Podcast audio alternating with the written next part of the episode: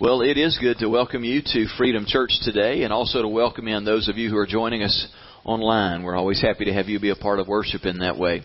Uh, we're getting close to wrapping up a series that we've been in for about a, a month now that's entitled How to Change the World. And now that, that's lofty talk, isn't it? To talk about changing the world. And yet that's exactly what Jesus has been doing for the past 2,000 years.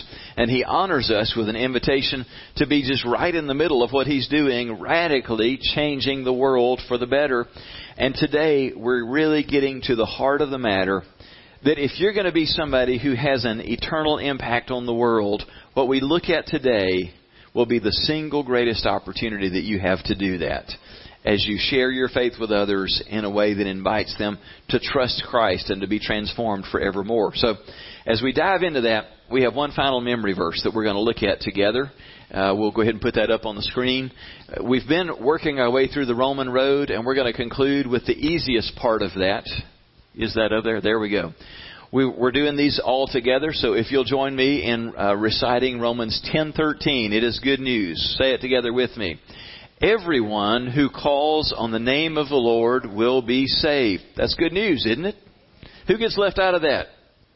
Nobody. Let's declare it together again. Everyone who calls on the name of the Lord will be saved. Now with no help up above. One more time. All right, it's easy enough, isn't it? Now turn to your neighbor, take 15 seconds, and quote it to each other. Everybody take a turn with the reference at the end. Ready, set, go.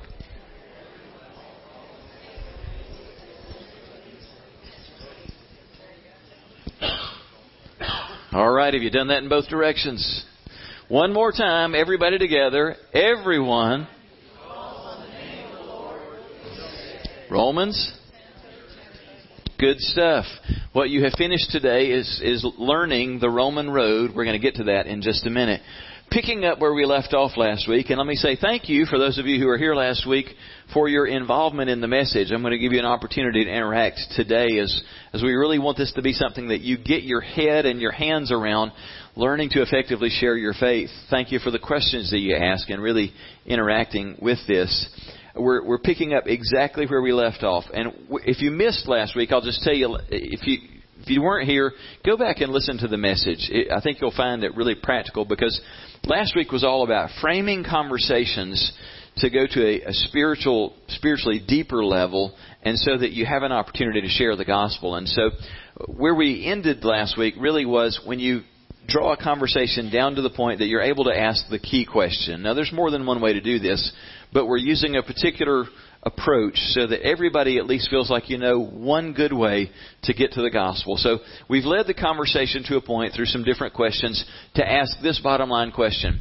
In your opinion, what do you understand that it takes for a person to go to heaven? Now, there are a bunch of ways to get to that question. I'll give you just one prime example, uh, something that came up just this week. Uh, Jackie and I were talking as we were walking uh, down at the bay yesterday, and she mentioned overhearing a, a friend at the gym who was just, you know, chattering away and, and just spit out what was on her mind. And she was commenting about Lent and that she was going to give up cursing for Lent. And in the in the course of making that statement, she cursed twice. She dropped the F bomb two times in one sentence to say that for Lent she was giving up cursing. And, you know, at, at some level you're kind of like, okay, that, that's going to be pretty fun, apparently, you know, to, to uh, drop it whenever it's that much a part of your language. But we were just talking about how even a moment like that becomes a great opportunity to turn a conversation toward the gospel. That's what we were talking about last week. You know, how could you take a conversation like that, which at one level seems pretty profane and could be pretty offensive, but to realize there's an open door for the gospel. Somebody who's saying, Can you effing believe it? I'm effing going to give up cursing for, for Lent.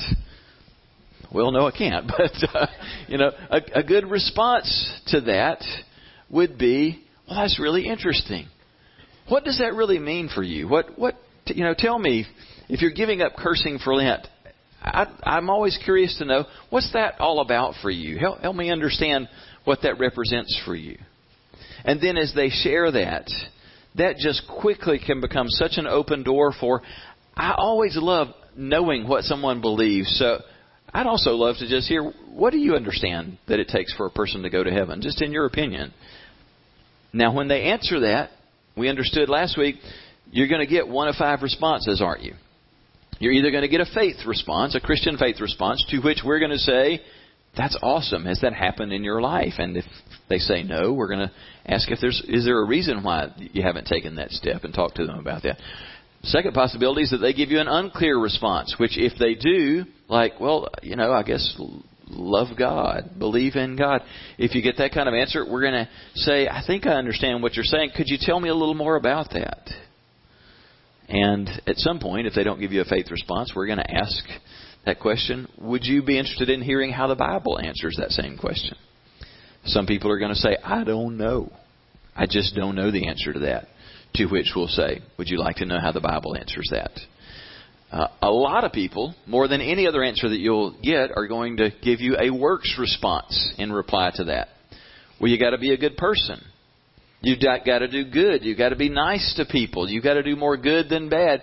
To which I will normally say, you know, that is the most common response to that question. But you might be surprised to know that the Bible gives a very different answer. Would you like to know how the Bible answers that? And we said there is a fifth response, and that is a response from a totally different worldview. That's the people who say, well, I don't know that I believe in heaven, or I don't believe in God, or I'm an agnostic, don't know that we could know God, or you know, I believe in the Buddha, or you know, some other worldview. And we said there is a there's a really healthy and not complicated approach to them, it's a little bit of a different approach than just, would you like to know how the Bible answers that? But we, we always are going to immediately point them to Jesus.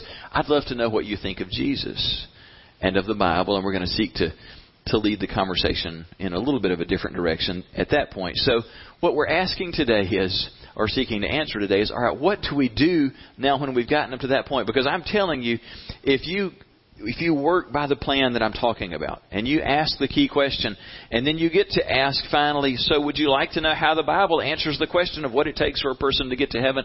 I promise you, the vast majority of the time, you will hear people say, yeah, I would like to know. I, I honestly do not believe that in 20 years I've heard a single person ever tell me, no, I don't want to know how the Bible answers that. People want to know. So, what is the answer? That's what we want to talk about today. How to share the gospel and help somebody cross the line into the family of faith. So when when you get that, yeah, I, understand. First of all, people are a bit surprised because most people think that what they believe and what they say is what the Bible teaches, and most of the time they're wrong. Oftentimes, even right here in the Bible Belt, they're wrong. So we need to be really clear in the answer that we give. What does it take? For a person to go to heaven? Well, the answer is simply this you have to be forgiven by God. You have to be forgiven by God so that you can become a part of the family of God. And I, I always will start out by telling people that's who heaven's for. God made heaven for His family. God is ultimately a father, and He wants to be our father. And in order to go to heaven, you have to be a part of His family. And to be a part of His family, you have to be forgiven. Here's the thing you don't have to be forgiven by me. You don't have to be forgiven by the church. You don't have to be forgiven by the Pope.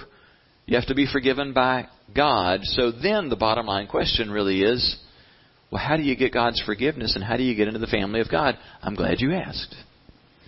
The answer to that can be summed up in one simple word it takes faith. Dozens and dozens of times, the New Testament answers this question with the single word faith. The way to get to heaven is we have to be forgiven by God, which comes as a result of our faith in God. So many different passages that you could point to, but Ephesians 2 8 is, and actually, Ephesians is just such a great little, little letter. Ephesians 1 7 is a, is a reference maybe worth writing into your notes there that points back to the importance of forgiveness. It says that in Him, referring to Jesus, in Jesus, we have redemption through His blood, the forgiveness of sins. This is the only way you get forgiveness from God is through Jesus and His shed blood. Well, well, what does it take then to actually get that? Ephesians 2 8 spells that out if you just look on over one chapter further where Paul says, God's grace has saved you because of your faith in Christ. Your salvation doesn't come from anything you do, it is God's gift. Does that leave anything in doubt there? It has nothing to do with our effort. It has everything to do with God's unmerited favor. That's what grace is. It's undeserved favor. And He says, you get it by God's grace through your faith. So now, how do we respond in faith? All right, this is where we get to the heart of the matter. All right, how do I lead a person to respond in faith? Well, I'm going to share just five simple truths. This isn't going to take very long, and I'm going to give you some time to ask questions. First of all, just a reminder as we start into the heart of the gospel, and it's to, for us to remember every time you share that we are delivering good news. Keep the good news good news. It's easy to share this message if we're not careful in a way that just sounds so unappealing. It's the best news that anybody's ever heard. The heart of the good news is this God loves you. He wants you to be a part of His family. There are so many twisted versions of God out there that people are afraid of God or don't know if God's approachable or personal. To understand, God is a loving Father. He wants you to belong to His family, to be a part of His family. And I mean, the easiest beginning point in, in sharing that, virtually everybody knows John 3.16. And to just say as a reminder, you know, the, the most popular verse of the Bible says, God so loved the world that he sent his only begotten Son. That, that's why Jesus came, was because of his love for the world. And it goes on to say, so that everybody who believes in him won't perish, but will have everlasting life. And in the very next verse says, He didn't send His Son into the world to condemn the world, but so that the world through Him could be saved. This is good news. 2 Peter 3 9 says, It's God's will that none would perish, but that all would come to repentance. God wants you to be a part of His family. So just remember to frame this all as this is good news about the love of God. So now let's get down to sharing this good news, the gospel. There are a bunch of different ways to do this, and I've given you two different handouts today. The reason that I've done that is uh, one of those handouts is one that I hope that you're going to hold on to. Put it somewhere that it'll be handy because I, I've tried to summarize the core of the gospel message and the three different presentations we're going to use today, along with some stuff from the past, so that you just have that as a handy reference. So if you'll shift over to the, the gospel presentations part of the outline, that handout, you may want to make some notes on that as we look at this together. I'm going to share with you three different ways to present the gospel. I could give you a bunch of others, but I'm going to give you three because these are all very simple and you can use them in different situations as we now have an opportunity to share the heart of the gospel. And the first one, if you've been with us the last four or five weeks, you already know because you've been memorizing it for the last month. And it is the Roman road. This is maybe the oldest, most tried and true way of presenting the gospel. And it is it's really spelled out in four passages in four parts. And so I'm going to just spell it out for you as if I were sharing the gospel with you, seeking to lead you to faith in Christ. And these four sections, you may want to just write in your margins, kind of four different headings. It begins with the problem. The problem is spelled out in Romans 10, 3, 10, and 23. The problem is this, that there's no one righteous, not even one, for all have sinned and fall short of the glory of God. Now, let me point out as we start here, we've asked the question, would you like to know how the Bible answers this question? If a person says yes, how important do you think it is that you use the Bible in talking to them further at this point? It's hugely important, isn't it? Because they don't need to hear our opinion about what it takes to get to heaven. They need to hear an authoritative view on this. And so if you have a Bible handy, or if you've got your phone handy and you can pull up YouVersion, you know, take them to the scriptures and let them see. It's not even a bad idea as you pull up these verses and are talking with them to go, you know, first of all, in Romans 3.10, it says, you, maybe you want to just read that. What does that say? Well, it says there's no one righteous, not even one. What does that mean to you? Well, I guess it means that we've all messed up. You know, that's exactly right. And in verse 23, it goes on to say that all have sinned. You know, what, what does that mean to you that everybody has sinned? Well, I guess it means that we've all done wrong. That's exactly right. And you know, there's a bunch of different ways that we sin. We sin when we lie. We sin when we cheat. We, we sin when we do all kinds of bad things. But the truth of the matter is, the, the word in the Bible that, that sin, it's a, a word picture it's of an archer whose arrow misses the target. The word literally means to miss the mark. And so there are a lot of ways that we sin where we don't go do something bad. We sin when we fail to do the right thing. When we see someone mistreated. And we have an opportunity to intervene for them or to, to help somebody, to encourage somebody. When we see somebody hurting and we could have alleviated that hurt and we don't do anything about it, we miss the mark. We sin in a lot of ways, don't we? Yeah, we do. The Bible says we all have sinned. Now, we could easily come to the conclusion that, well, okay, if we've all done it, I guess that doesn't make us that bad, does it? If everybody's done it, I'm no worse than my neighbor, I'm no worse than anybody else. Well, that would be the wrong conclusion to think that it's not that big of a problem because the next passage, and you can write in the margin next to that next passage, the consequence. Romans 6:23 says the wages of sin is death. But the gift of God is eternal life. That's quite a contrast, isn't it? Death and life. Now, when it says that the wages of sin is death, we understand physical death is separation of the soul and spirit from the body. Death is about separation. Spiritual death is about living separated from God and going through eternity separated from God. And the scripture says sin always causes death and separation. But the gift of God is eternal life in Christ Jesus our Lord. There's a real important operative word here, and it is it's actually two words wages and gift. How different are those two things, wages and gifts? Well, you earn wages, don't you? But you never earn a gift. You just receive a gift. Every time somebody gives an answer about what it takes to go to heaven, that they want to talk about the good things that they have to do, that is all about earning wages. And it's important to understand if you're looking to earn something from God, the only thing you can earn is death. And the only way to get life is to receive a gift. You see, the consequence of sin is incredibly weighty. That brings us to the third part. Romans 5, verse 8. This, you can write into your, in the margin, is God's solution. But God demonstrates His own love for us in this. While we were still sinners, Christ died for us. That is the good news. We've got to camp here for a moment and just point out this is the gospel. This is the heart of the message. You see, you and I had done things. From the time we're born, we've done things that separate us from God. We're born separated from God, and we can never overcome that on our own. But God, seeing our dilemma, sent His Son Jesus as the only human who ever lived a perfect, sinless life, so that at the conclusion of his life, he could offer himself, the only one who deserved not to die, not to ever experience pain or punishment, and said, I will instead accept in my body all of the punishment and suffering that your sins deserved.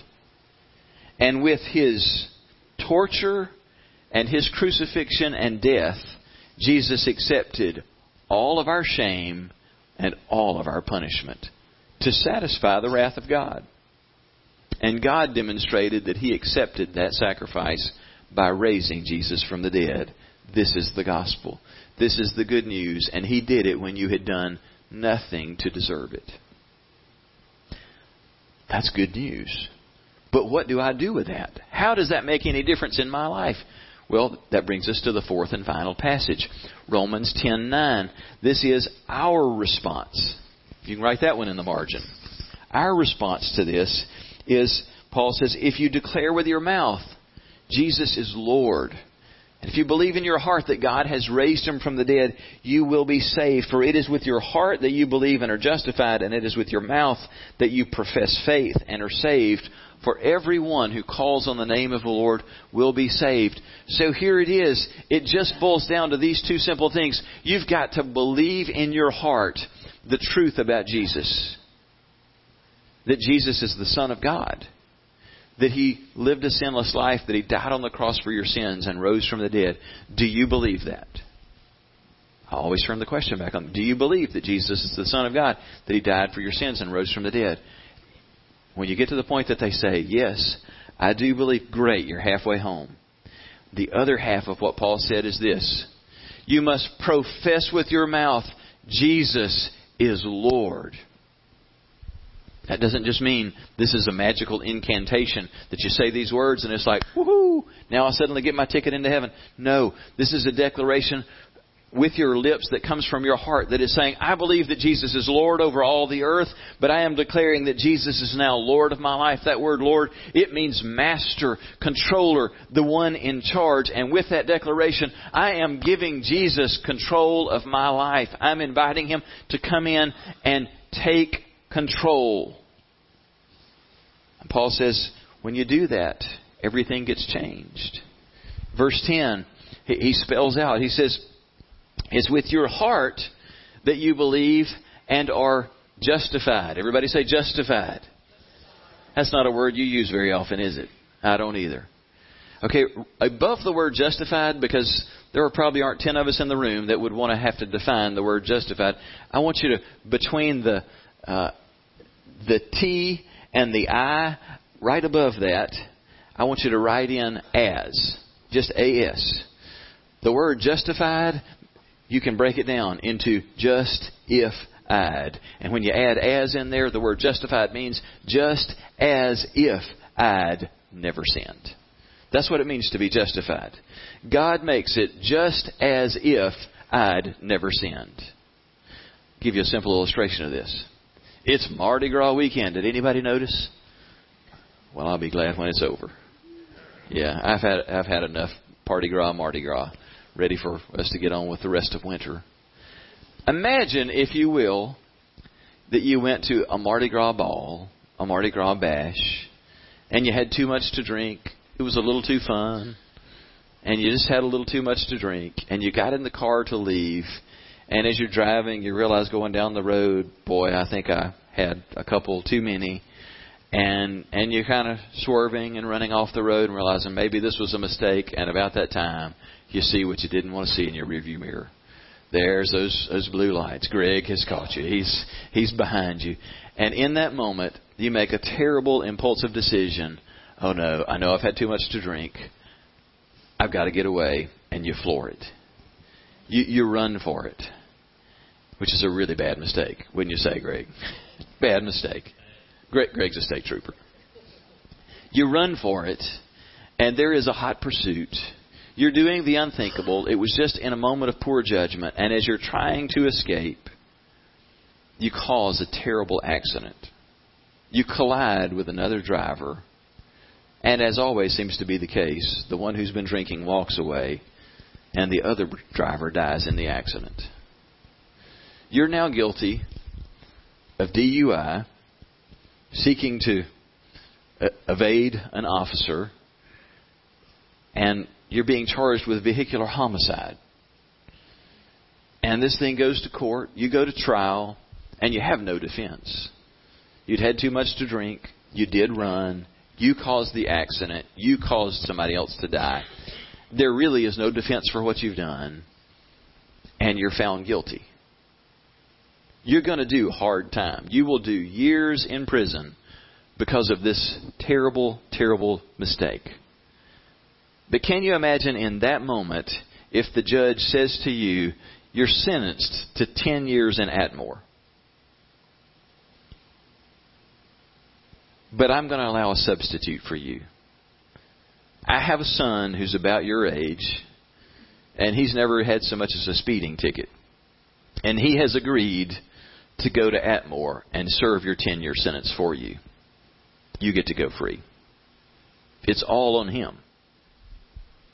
Your record's going to be completely wiped clean, and you'll walk out of here without anything at all as a stain against you. Somebody else is going to serve your time. It's going to be just as if you'd never dr- driven drunk. It's going to be just as if you'd never run from the law, just as if you'd never had an accident, just as if that other driver had not died. That's what it means to be justified. This is what God did for you and me in Jesus. Oh, it wasn't drunk driving that was our offense. The list was much longer and extensive than that. And God said, though you were found guilty on all counts, right after the judgment, I took everything counted against you. Every lie, every form of infidelity, every time you'd looked at porn, every time you'd failed to do the right thing, everything you'd ever done, and all of the shame and guilt that goes with it. And I put it on my son Jesus. And I wiped your slate clean. And in fact, I'm now offering to put his righteous record under your name.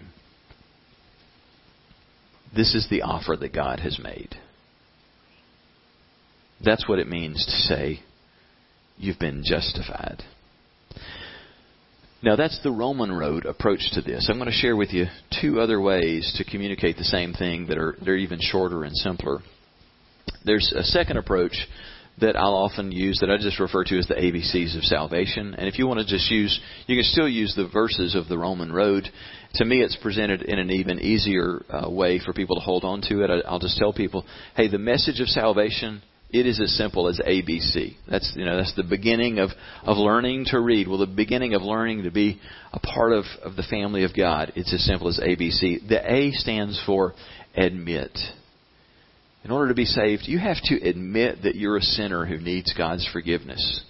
And at that point, you can share Romans 3, 10 and 23 and Romans 6:23 about our sin and God's judgment against our sin.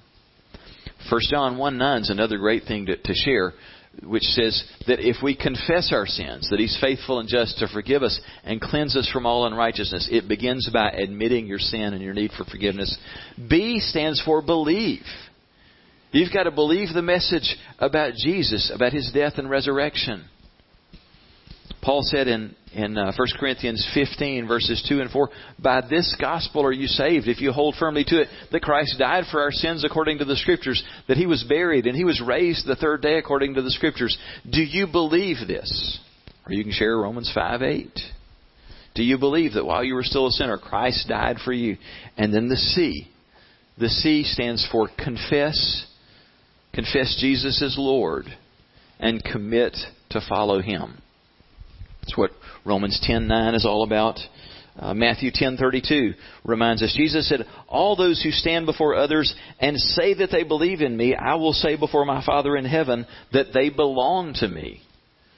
Oh, you know what the other half of that is though, by the way? He says, "But if you deny me before men, I'll deny you before my Father." This thing of committing to be a follower of Jesus we love to talk about how that's a private commitment. It's not just a private commitment. It is a declaration to God, but also to the world. I belong to Jesus. He is my Lord, and I am going to live for Him. A. Admit your sin, your need for forgiveness. B. Believe the message of Jesus and what He's done. C. Confess Jesus as Lord and commit to follow Him. It's pretty simple, isn't it? one final way that I'll share with you presenting this message, and that is what I refer to as just one verse evangelism. You may say, well, why would you try and do this in one verse? Because there are some times that you don't have a great deal of time, but more often I'll share this whenever I realize that the person that I'm talking with, they know the gospel. They backwards and forwards could tell the story of Jesus' life, his ministry, his death, and his resurrection. They understand all of that, but they're not Christians yet. And many times you'll run into people like this here in the Bible Belt. You'll find people, they know the message of Jesus. They don't have a relationship with Jesus. And many times they don't understand. They just know something is missing. And in some shape or form they're asking, what's the deal? I, I just, I know something's not right. Something's not there. What's missing in my life? And this one verse helps you to get to the heart of the matter so quickly. If you've got to share it in one verse, and some people, by the way, they need less instead of more. They need you to focus like a laser beam. They don't need a ton of words. They just need to know the one piece that's missing. John 1:12 will get you there. John says, "But to as many as received him, to those who believed on his name, he gave them the right to become the children of God. Forgive me because I, I know what I've given you is the new NIV, and I'm always quoting from the old NIV, so I know my wording is different when I quote stuff. But the two key words in this passage believe and receive. This is the heart of what it takes to be saved. There's something that you have to believe, and there's something you have to receive. What is it that you have to believe? You have to believe the historic message about Jesus. Do you believe Jesus to be the Son of God? Do you believe that He physically came to earth, that He physically died on the cross for your sins, and that He was bodily raised from the dead? Do you believe that? You know what? Sometimes people are going to say, I think so. I think I believe that. I, I've still got questions that I'm, I'm not sure about. That's okay. You don't have to be uptight about that. We choose to believe. We have good reason to choose to believe. This is the most thoroughly documented event in ancient history. We've got a lot of reasons, though, why we believe and know that this happened. Do you believe?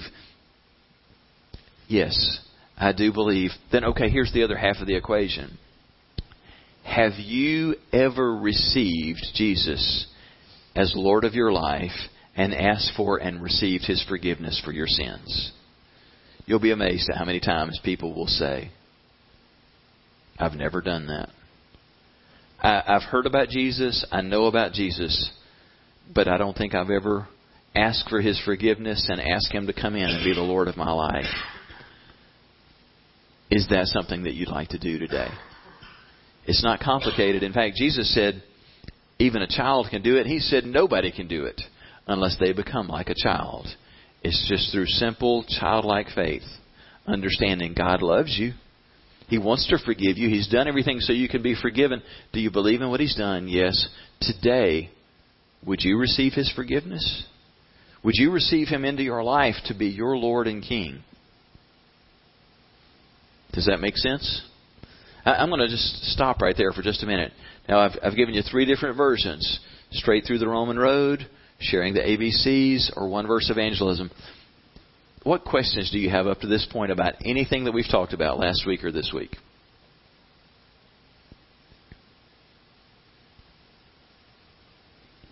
Everybody got it down, Pat? No questions at all, Sean?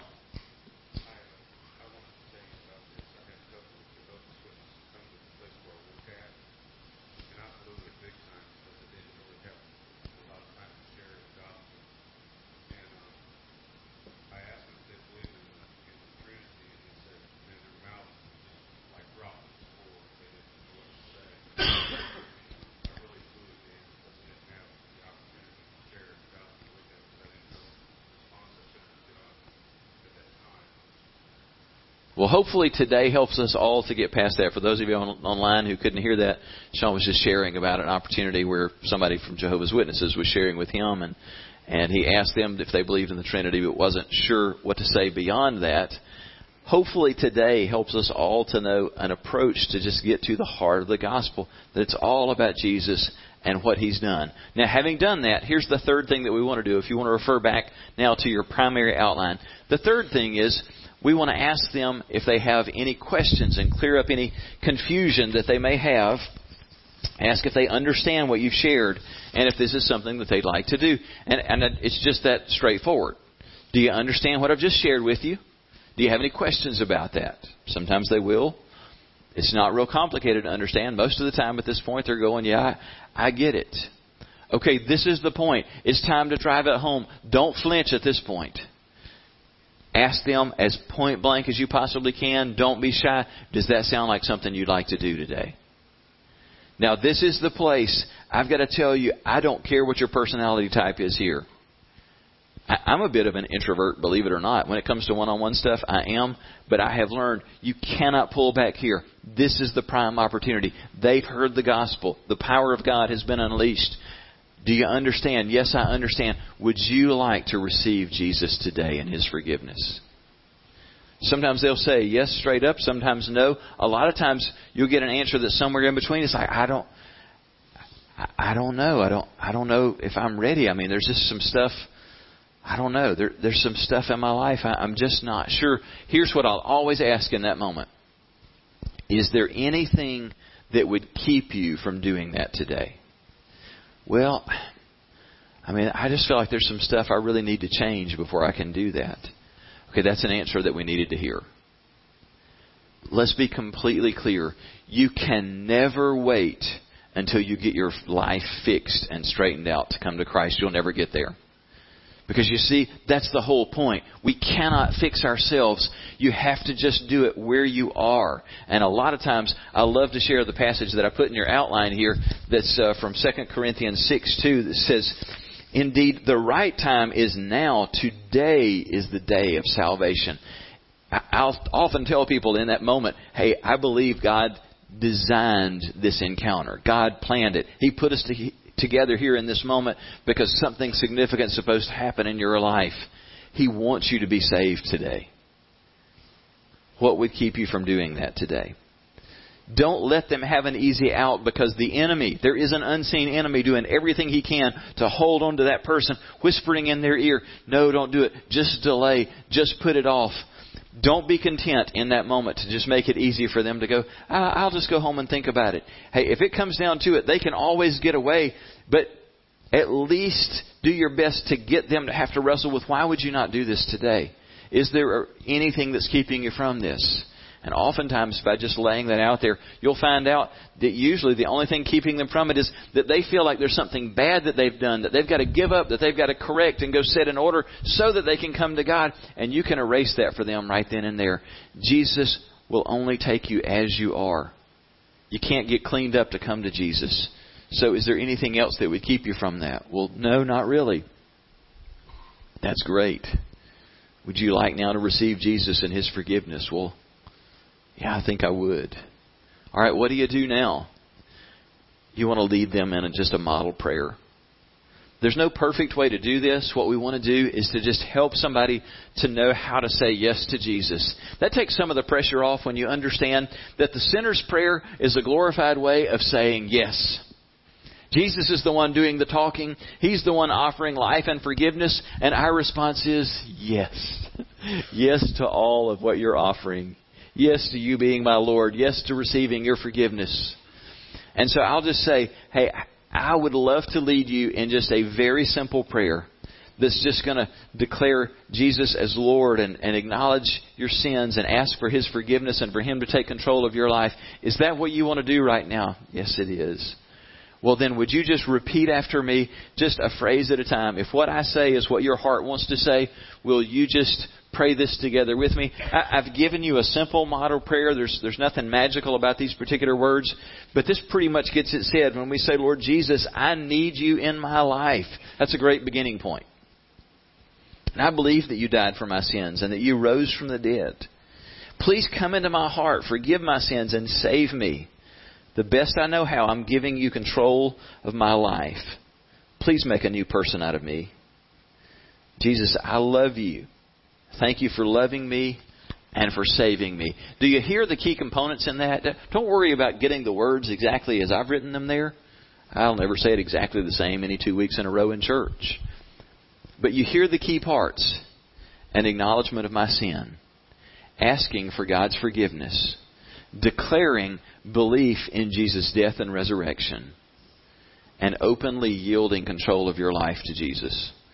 And I'll always conclude with just a sentence of thanksgiving to God for forgiving and saving me.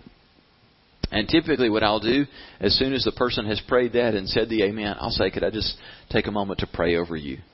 And I'll just give thanks to God for what He's just done and that He has just made this person a son of His or a daughter of His. And I'll say in that prayer, God, I thank you that in this moment, even as I pray and lay hands on them, that you are filling them with your Holy Spirit, that's always going to be with them, that you're marking them from this day forward, that they will always belong to you. And I thank you that your Holy Spirit in them is the deposit guaranteeing that you're going to finish what you're starting here today. And then whenever they're when we're done praying and they, they look up, the first thing that I always say to them is, Welcome to the family. You've just made the most important decision of your life. You're never going to regret this day. God's put His Spirit in you, and you have a power in you that you have never possessed before to live a different kind of life. Now, I will always take at least at least five or ten minutes, and sometimes more, depending on what is allowed for, and begin to talk to them about what comes next. And I, you know, of course, the immediate things we're going to immediately talk about baptism. It is key for that person to be baptized ASAP. The declaration of Jesus as being Lord isn't just something that we just say between us and God. It is a declaration to the world. Jesus is Lord over all the world. He's Lord of my life. And the way that we publicly declare that most clearly is through baptism. Baptism in the New Testament was always connected to a, a person making a profession of their faith in Jesus. And by the way, it, it may be that you realize that as a a believer in Jesus that you've never been baptized and that you need to be. Hey, we'd love to do that. We're going to have baptism next Sunday. We had, uh, I was sharing with Lee in our small group this last week, we had a really neat thing to happen.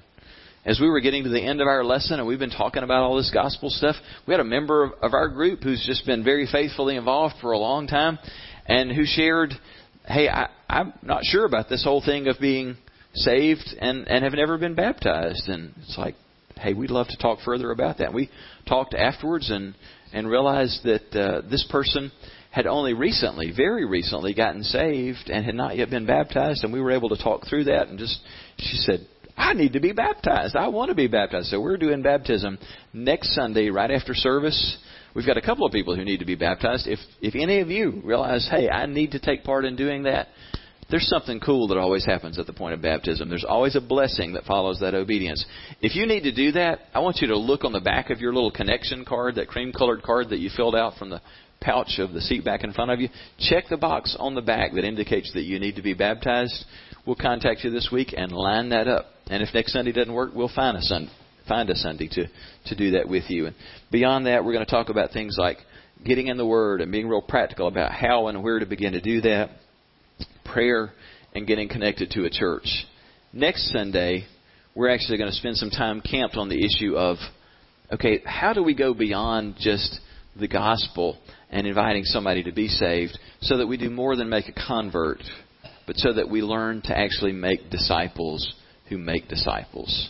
So I'm not going to today I'm not going to dive into that fifth piece other than to say come back next week because what we'll talk about next week is critically important. The church has been too committed to getting people to pray a prayer and not nearly committed enough to helping people learn to be devoted followers of Jesus and that's what we're going to talk about next week. Now let me stop and ask you the question again. What other questions do you have about what we've been talking about up to now?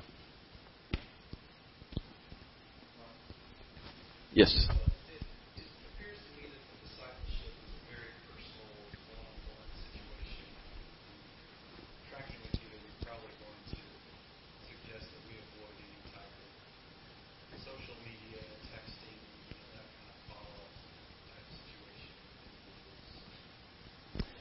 And uh, for the sake of those of you watching online, Paul's question is what we're going to talk about next week, are we going to suggest that like texting and social media are good means to try and do follow up?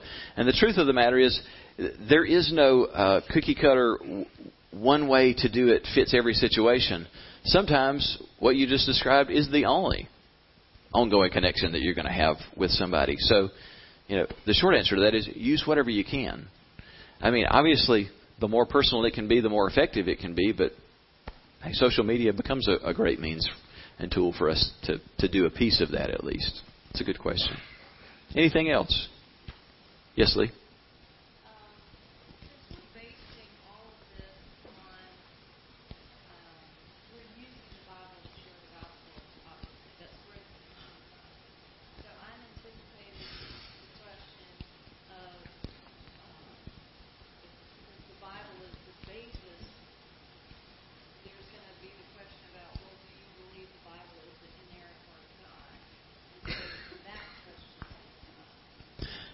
Okay, are you saying that you're anticipating that somebody's going to question the authority of, of the word to you? Okay, again, for the benefit of those who couldn't hear online, the, the question is what if the person, we're using the Bible to witness, what if the person doesn't believe the Bible? We talked about this uh, for a little while last week, but I, I will say a quick word about that again. You're going to have to, oftentimes, when somebody has a different worldview or they just, they haven't said, I already believe the Bible as a beginning point, you're going to have to do some pre evangelism with them typically. Sometimes God's just going to give you an open door that somebody starts out a skeptic.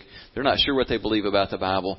So I'm going to give you an answer that sounds like a fork in the road. Like there's two different directions that you could go in answering this same question, and you're going to have to be really sensitive to the leadership of the Holy Spirit and reading the other person to know which of these two avenues to take.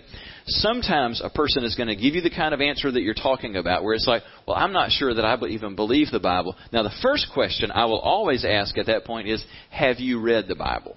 Which is going to tell you a lot right there, because there are a lot of people who don't believe the Bible, but they haven't read the Bible yet.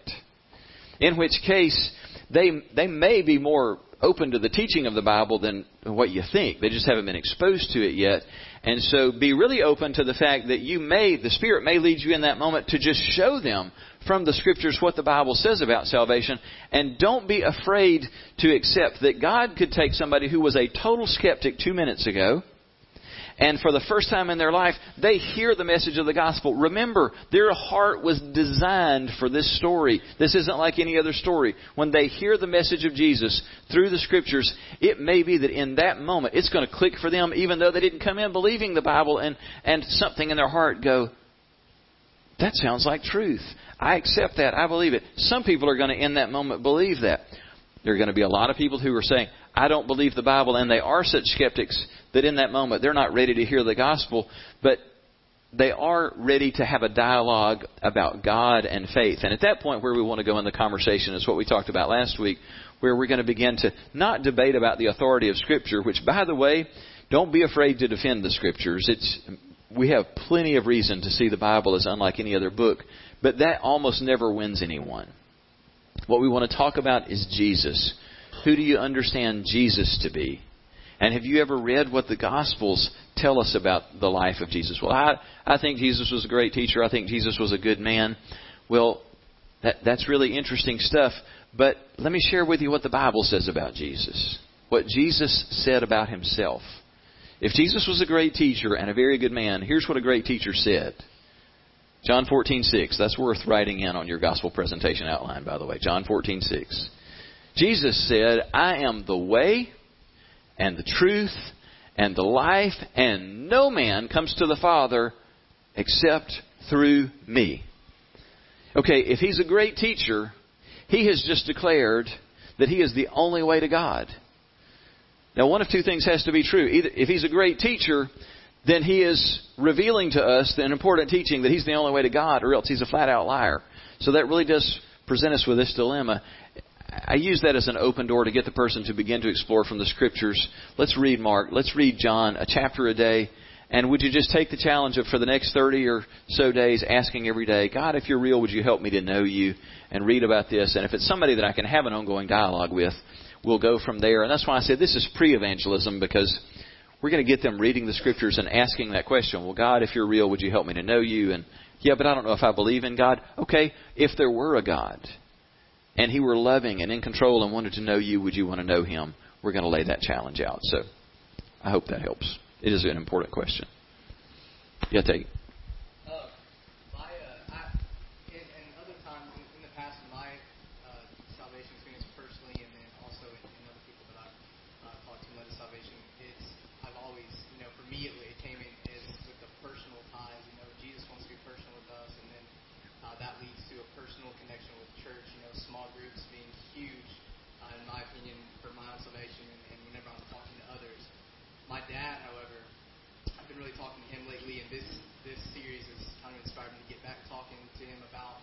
salvation rather than just going to church and sitting in a in a seat every Sunday.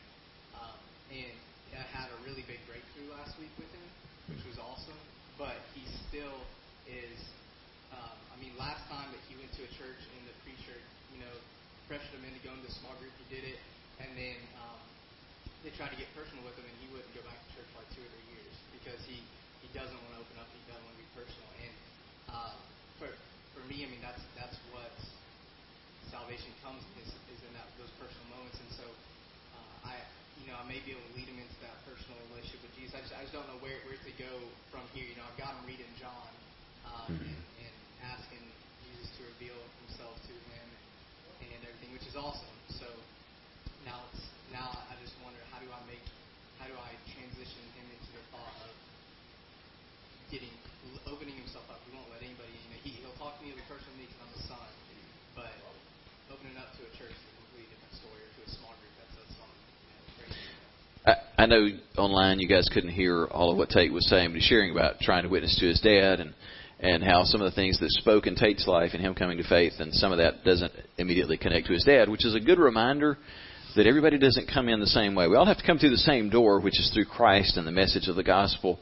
But how we get there looks different for everybody. Some people are going to have to experience Christian community and just the love of God expressed through the, the family of faith in order to get there. And for some, that's the most winsome thing. And for some people, that would scare them to death and push them away. And, you know, it's, it always still is ultimately going to come back to the message of the gospel, which, by the way, Paul says is an offense. We've got to, at some level, get, un, get, get comfortable with the fact that we're sharing an uncomfortable truth. The, the gospel, I mean, do you realize why the gospel is an offense? It's bad news. It's bad news and good news all rolled together. The bad news is you're screwed up, and so am I. You're so screwed up you deserve hell. That's offensive. It's very offensive. But there's good news blended in with it. Now, the challenge, and you're talking about the hardest challenge that there is, an immediate family member who's still not open to something that's changed your life. And there's no, again, there's no cookie cutter way to tell you an answer to that other than, boy, it is powerful to continue to pray with them and to dialogue with somebody. If he's reading the scriptures and searching for truth in that, boy, it's a clear evidence that the Holy Spirit is at work. That you know it is a ripe opportunity. Nobody can say how quickly that's going to unfold, but as you continue the dialogue, covering him in prayer, you know, you're taking the healthiest approach that you can in that. That's that's awesome. Other questions? Anything else? Opal?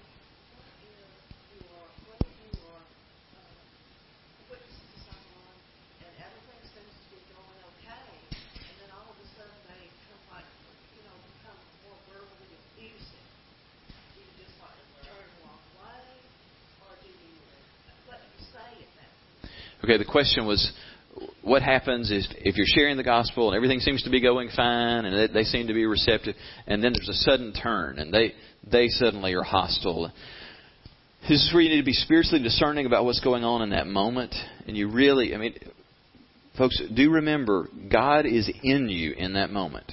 He's always in us, but He's very active in that moment, and the voice of God is speaking in that. You really need to be discerning about what's going on because one of two things is happening, most likely. Either what you're just discerning, just finding out, is that they're not ready and the time, you know, wasn't right for them because they're they're just not ready today to give the, their heart to Christ. That's possible, and that I mean, as far as your part in it, you're just called to bear witness. You're not called to make them convert that day. So it's okay that you just bear witness if they truly weren't ready for that. But there's a very real possibility with what you just described, where somebody turns on a dime in that moment, that there is a spiritual conflict where the demonic has begun to intervene. I can't tell you how many times that kind of thing will happen. And it's always interesting when, particularly like in Africa and in other cultures, where the demonic is much more willing to be manifest and they don't care that you see what it is. The moment that you share the gospel in Africa, it, it's amazing how much of the time demons will just manifest themselves. They start making all the noise that they possibly can. In a Western culture where their tactics are to stay just out of sight, they're making all the noise that they can inside that person's head. And so if they seem to change in a moment as you begin to share about Jesus' death and resurrection, you recognize there's a very good chance that's what you're facing, and whether you do it aloud or just in your spirit, you begin to take authority over that. And it's okay in that moment if you pause and just ask if you can pray, and you may pray a prayer that doesn't make any sense for them, that you just take a moment and you just say, In the name of Lord Jesus, I take authority over any demonic spirit that can't acknowledge Jesus as your Lord and King. And I just say, You have to be silent. I command, you, you have the authority to command that. You can shut them up in that moment and pick the conversation back up. It, it's not a bad thing to do if you feel like that's what you're dealing with there. That's a good question. Any other questions? That's been good stuff. I'll share one final thought and then we'll close in prayer. Whenever I share the gospel, I, you know, everybody's just kind of got their own approach that really works for them.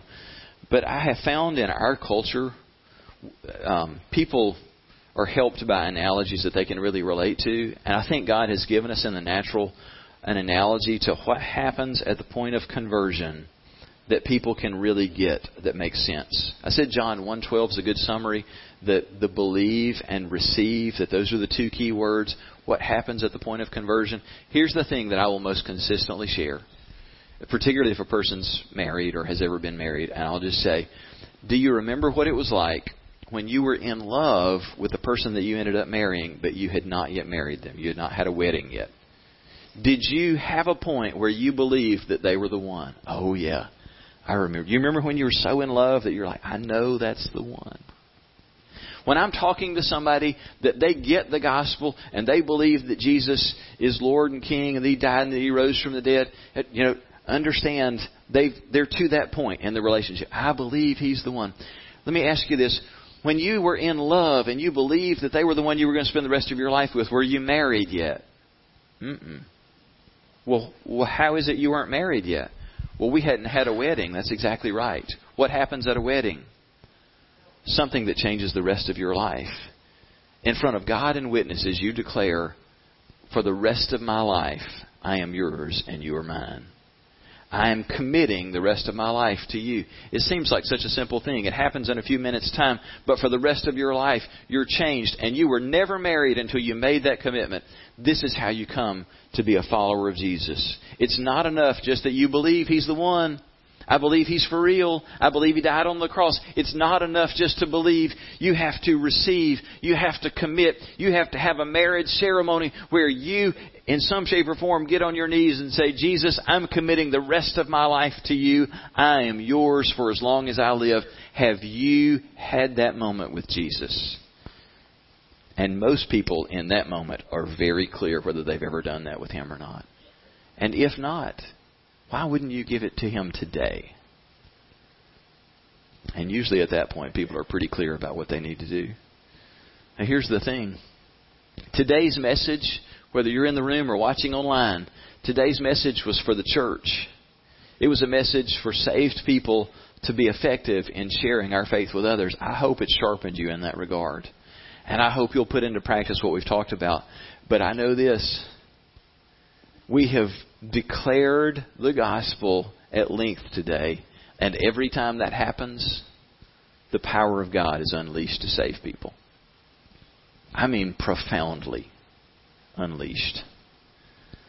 And it may be that today you listened feeling like, I, surely I already have a connection to God. And it may be that you realized in the course of listening today, I've believed, but I've never received. And it may be that today you need to step across the line and receive Christ's forgiveness. If that's the case, I'm going to invite you to do that. Would you all bow together with me right now? We're going to go to the Lord together in prayer. I'm not going to stretch this out. I'm just going to say very plainly and simply if today you realize, I do believe this gospel, but I don't think I'm living in a relationship with Jesus because I've never done the receiving part. I missed the wedding. I missed the marriage. There's no good reason to delay that. He loves you. He wants you to be forgiven. Would you today just receive what God has for you in simple faith? If so, I'm going to invite you to pray or pray like to pray a prayer like we just talked about. Would you just in your heart, whether you're in this room or at home watching this online, would you just pray, Jesus, I need you. I want you in my life. I believe you died on the cross for my sins. I know you rose from the dead. And now I'm asking you to come into my life to forgive my sins and save me. Would you help me to live a different kind of life? Would you take control and lead me? Thank you for hearing my prayer. Thank you for forgiving and saving me. Father, I thank you so much that you're faithful to hear and answer that prayer, and I thank you for the gift of your Spirit that you pour into believing hearts today. It may be that today and, and this series have just been speaking in your heart. God's been tugging at your heart, just telling you it is time to, to go public and to begin to profess your faith and to share your faith with others, would you just ask Him for two things? Would you ask Him right now to give you courage in doing that and to give you fresh opportunities this week? Would you be specific and ask, God, this coming week, would you let me encounter somebody or bring somebody to mind that I need to pick up the phone and call or go see to share the good news of Jesus with them? Lord, we want to be effective in sharing our faith. We want to reach and change the world. We want to see your kingdom come and your will be done. Would you work in and through us, we pray in Jesus' name. Amen.